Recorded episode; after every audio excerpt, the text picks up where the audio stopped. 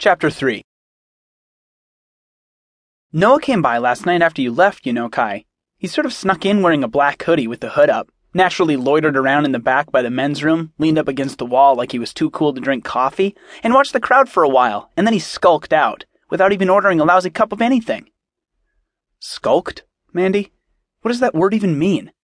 Mandy had a flair for the dramatic, which every now and then reared its ugly head, and somehow I felt it was my job to tone it down. She rolled her eyes. Jesus, Kai. He had his head down, back all slumped over, creeping around super slowly.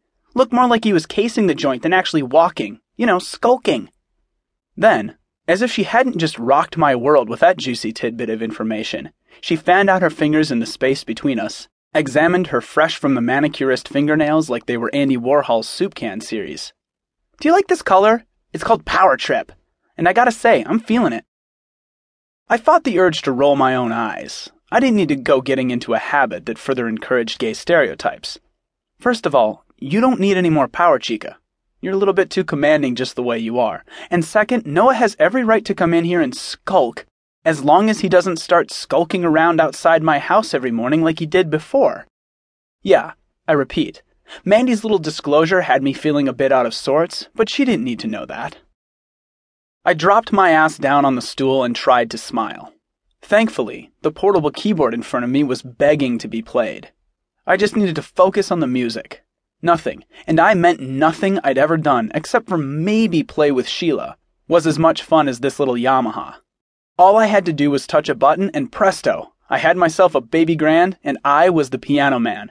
And not that money was the motivating factor, but the tips really rolled in on piano ballad nights. Mandy followed me to my stage. I can't help the way I feel. Noah Griffin just gives me the heebie jeebies.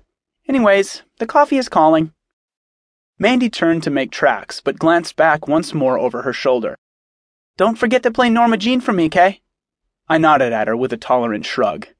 Tonight's playlist was to be on the mellow side, focusing mainly on piano ballads that people got into, no matter how many times they heard them. My list included a little bit of Billy Joel, some John Lennon, a couple of classic Queen tunes, and the crowd always got a thrill when I did some Bruce Hornsby and The Range. Of course, there would be Elton John, or Mandy wouldn't speak to me for the rest of the night. And between those crowd pleasers, I'd throw in some of my own instrumental stuff, which always got me pumped. But I've been told my top selling point was my willingness to play just about any freaking piano ballad the audience requested. If I could hear it in my head, I could play it with my fingers.